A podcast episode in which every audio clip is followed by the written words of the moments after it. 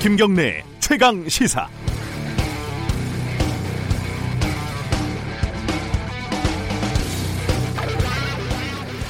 공포스러운 사건이 벌어졌습니다. 서울 신림동에서 귀가하는 여성을 한 남성이 뒤쫓아갔고 집에까지 침입하려고 하는 모습이 CCTV에 잡혔고 이게 인터넷에 퍼졌습니다. 경찰의 수사망이 좁혀지자 이 남성은 자수해서 수사를 받고 있습니다. 어, 상당수 여론은 강간미수로 처벌해야 한다는 겁니다. 경찰은 검토는 해보겠지만 주거 침입으로 일단 조사하고 있다 이렇게 밝히고 있는 상황입니다. 저도 개인적으로는 앞으로 어떤 일을 벌일지 모르는 그 위험한 남성을 가급적 형량이 높은 혐의로 처벌해야 한다고 생각을 합니다. 저도 딸을 키우는 아빠거든요. 여성들이 안전하게 살기 힘든 현실을 생각하면 이런 여론은 당연하다고 생각합니다. 하지만 제 고민은 여기서 시작이 됩니다. 그렇다면 언론은 이 사건을 어떻게 보도해야 하는가? 어, 대다수 언론들의 기사 제목을 보면요. 신림동 강간미수 영상, 신림동 강강미수범 이렇게 돼 있습니다. 뭐 이건 뭐 조선이고 경향이고 별 차이가 없습니다. 그런데요, 인터넷에서 SNS에서 이렇게 말하는 것과 똑같이 어, 사회적인 책임이 있는 언론들까지 그 영상만으로 강간 미수 사건이라고 규정을 하는 것이 온당한 걸까요? 강간 미수로 처벌을 해야 한다는 여론을 전하는 것은 당연하지만 제목부터 그렇게 규정하고 들어가는 것은 성급하고 어떻게 보면 또 비겁하고 결정적으로 장사 속이 보입니다.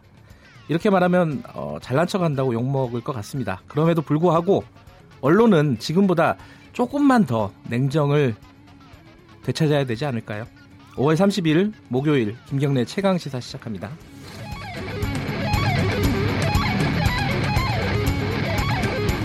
네, 주요 뉴스 브리핑부터 가겠습니다. 고발 뉴스 민동기 기자 나와 있습니다. 안녕하세요. 안녕하십니까. 네, 그 유튜브 라이브 하고 네. 있으니까 네, 많이들 오셔서 댓글도 달아주시고 어, 함께 얼굴 보면서 대화했으면 좋겠습니다.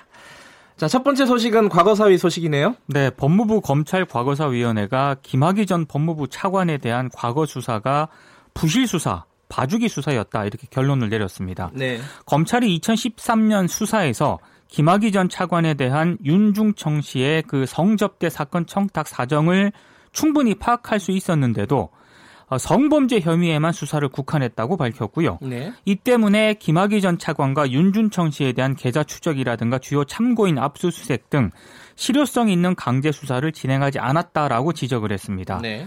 과거사위원회는 경찰 수사 기록에 한상대 전 검찰총장 그리고 윤각금 전 고검장, 박모 전 차장검사 등 검찰 고위 관계자가 등장을 하는데도 수사, 감찰 통보를 하지 않았다고 지적을 했습니다. 네. 그래서 수사단의 엄정한 수사를 촉구를 했는데요.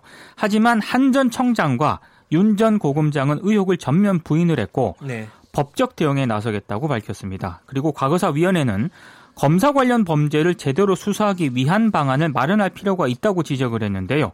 특히 공수처 설치 논의에 법무부와 검찰이 적극 참여하라 이렇게 권고를 하기도 했습니다. 약간 논란이 있습니다. 이 예컨대 어, 한상대 전 총장이나 윤곽금 전 고검장을 네. 재수사 권고를 하는 게 합당한 것이냐? 그렇죠. 라는 뭐 반론이 있죠. 재수사할 정도로 증거가 모이지 않았다라는 쪽도 있고 네. 아니다. 어, 처음부터 다시 수사를 해봐야 된다라는 쪽도 있는데 검찰이 좀 어, 뭐랄까요? 굉장히 진퇴양난의 상황인 것 같아요. 이 부분을 어떻게 해야 될지 그렇습니다. 지켜보도록 하고요.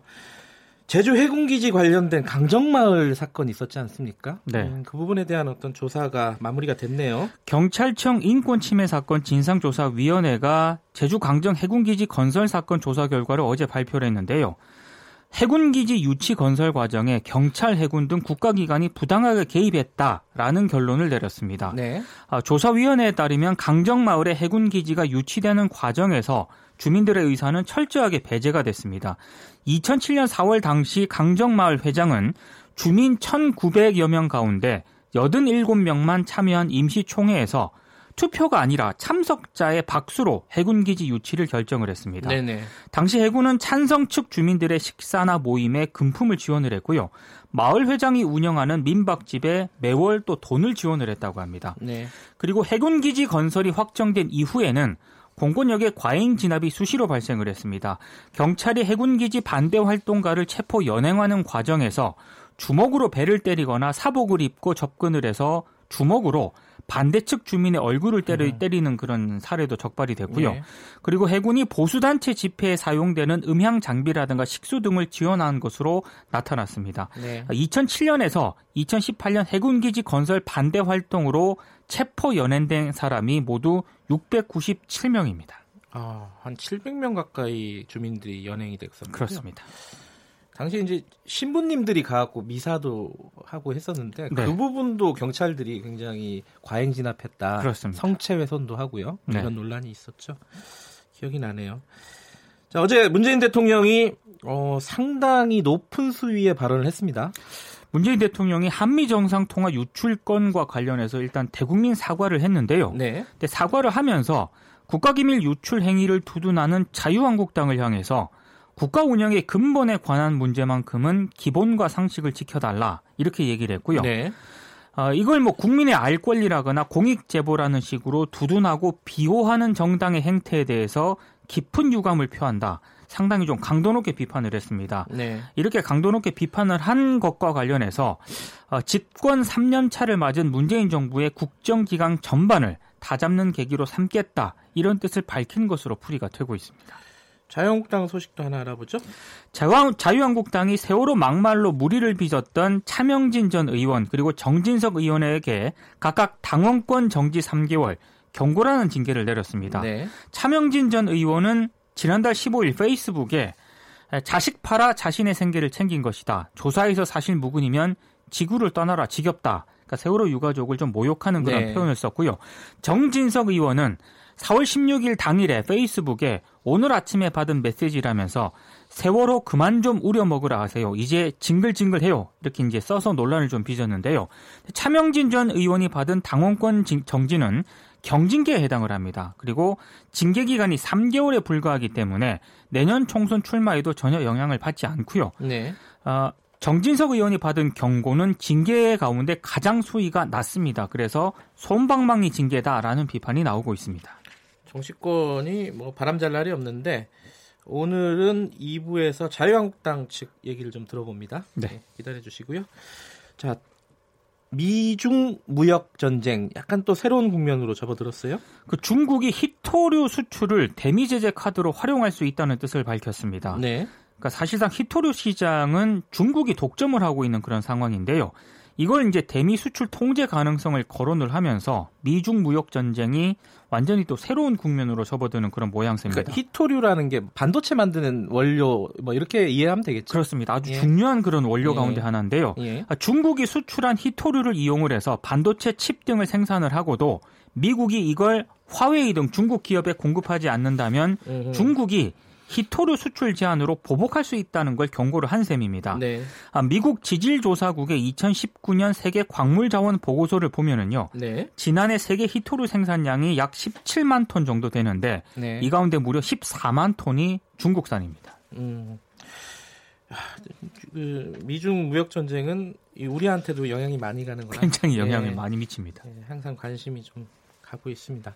자, 하나토탈 얼마 전에 그 유증기 유출 사고가 있었잖아요. 네. 그 부분에 대해서 뭐 조사를 하고 있는데 새로운 사실이 나왔네요. 그 하나토탈 대산 공장에서 대기오염 물질 비밀 배출 시설 등 이른바 그 위법 행위 10건이 또 무더기로 확인이 됐습니다. 네. 충남도가 하나토탈에 대한 특별 점검을 실시를 했는데요.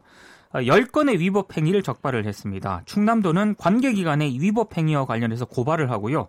조업 정지 경고, 과태료 부과 등의 조처를 취할 방침인데요. 네. 어, 이 하나토탈이 이 외에도 뭐 방지 시설에 딸린 기계 기구가 고장 나거나 훼손이 됐는데도 방치를 하는가 하면 네. 대기 오염 물질을 자가 측정한 기록을 또 보존하지 않았다고 합니다. 하나토탈 쪽에서는 충남도가 지적한 사항은 조속히 개선하겠다라는 입장을 밝혔습니다. 하나토탈은 이 보니까 총체적인 난국이었더만요. 이게 어, 아마 그 종합적인 조사 결과가 조만간 나올 것 같은데. 그렇습니다. 예. 이뭐 배출한 불법적으로 배출한 사실도 드러났고 네. 사고가 났는데 신고를 제대로 안 한 부분도 그렇죠. 드러났고 늑장 신고했다는 예. 의혹도 제기가 됐고요. 여러 가지가 지금 드러나고 있습니다. 마지막 소식 전해주시죠. 시간 강사들의 처우 개선을 위한 강사법 시행이 7년 정도 미뤄졌거든요. 네. 이 사이에 대학들이 무려 2만 2천 명의 시간 강사를 해고한 것으로 나타났습니다. 네. 대학교육연구소 연구소가 전국 4년제 사립대학 152개 교를 대상으로 2011년부터 2018년 전체 교원 수를 분석을 했거든요. 네. 2011년에 시간 강사 수가 6만 226명이었는데 2018년도에는 3만 7,800여 명으로 무려 2만 명 넘게 이제 줄어든 것으로 집계가 됐습니다. 네. 7년 동안 사립대 시간 강사 비율이 반토막이 났다는 그런 얘기인데요. 강사법은 원래 그 대학의 시간 강사 처우를 개선하기 위해서 고용을 보장하고 사대 보험, 퇴직금 등을 의무화하도록 한 건데요. 이게 2011년 12월에 국회를 통과했거든요. 근데 사립대가 강력하게 반발을 하면서 모두 네 차례에 걸쳐서 법 시행이 유예가 됐습니다. 그러다가 올 2학기 처음 시행될 예정인데 시행이 되기도 전에 사립대들이 선제적으로 시간 강사 수를 대폭 줄였다라는 그런 지적이 나오고 있습니다. 사학개혁은 아 이게 진짜 적폐인데요, 그죠? 그렇습니다. 네. 예. 자 오늘 뉴스 여기까지 듣겠습니다. 고맙습니다. 고맙습니다. 고발 뉴스 민동기 기자였고요. 김경래 최강 시사 듣고 계신 지금 시각은 7시 36분입니다.